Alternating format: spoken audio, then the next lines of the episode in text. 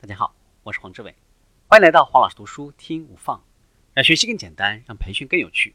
我们继续分享四步培养用户习惯。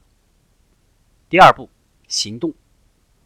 人们在期待犒赏时的直接反应。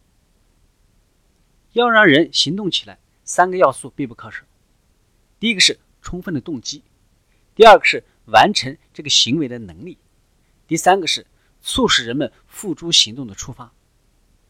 触发提醒你采取行动，而动机则决定你是否愿意采取行动。动机就是行动时拥有的热情。核心动机主要有三种：一是追求快乐，逃避痛苦；二是追求希望，逃避恐惧；三是追求认同，逃避排斥。所有人的行动都受到这三组核心动机的影响。每一组中的两个要素就像是杠杆的两端，它上下摆动的幅度会导致人们做出某种举动的可能性相应的增加或者减少。凡是能够让用户以最简单的方式享用到的产品或者服务，一定是用户使用率最高的。越简单的东西越受欢迎。简洁性所包含的六个元素。也就是影响任务难易程度的六个要素，就是呢：一、时间，完成这项活动所需要的时间；第二，金钱，从事这项活动所需要的经济投入；第三，体力，完成这项活动所需的消耗的体力；第四，脑力，从事这项活动所需消耗的脑力；第五，社会偏差，他人对这项活动的接受程度。第六，非常规性，这项活动与常规活动之间的匹配度或者矛盾程度。为了增加用户实施某个行为的可能性，设计人员在设计产品的时候，应该关注用户最缺什么，也就是说，要弄清楚是什么原因阻碍了用户完成这一活动。这些因素因人因时而异，所以设计者应该问问自己，哪一个因素能够让我的用户。继续下一个步骤，将简化使用过程呢作为设计的宗旨，这有助于减少摩擦、消除障碍，推动用户采取下一步行动。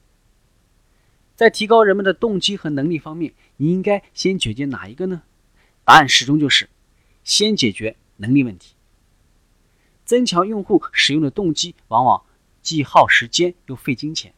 相反，你应该简化操作过程。推动他们进行实践，这远比强化他们的动机、吊足他们的胃口要管用的多。要赢得人心，你首先得让自己的产品便捷、容易操作，让用户能够轻松的驾驭。启发与感知，启发法有助于企业通过非常规的途径来刺激用户的动机，提升用户对产品的使用能力。所谓启发。就是指我们的大脑利用过往的经验，在对事物做出判断的过程中超了近道。尽管人们多数情况下意识不到启发法对他们行为产生的影响，但是它的确可以预测人们的行为。第一个，稀缺效应，物以稀为贵，稀缺会影响到人们的价值判断，进而影响人们的行为。第二个，环境效应。环境同样会影响人们的价值判断和行为，同时还会改变人们对快乐的感受。在地铁站的免费演出，几乎呢没有人去听，可是同样的演出放在音乐厅，人们却不惜花高价去认真的欣赏。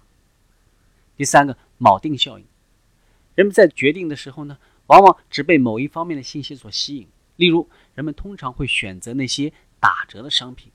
而忽视那些虽然不打折，但是呢价格更低的商品。我们每一天都会在启发法的影响下瞬间做出某一些决定，只是大多数人并没有意识到这一点。今天的分享就是这样，请关注黄老师读书，每周您都将收到我们推送的黄老师读书的文字版本，只需五分钟，学习很简单。我们下期见。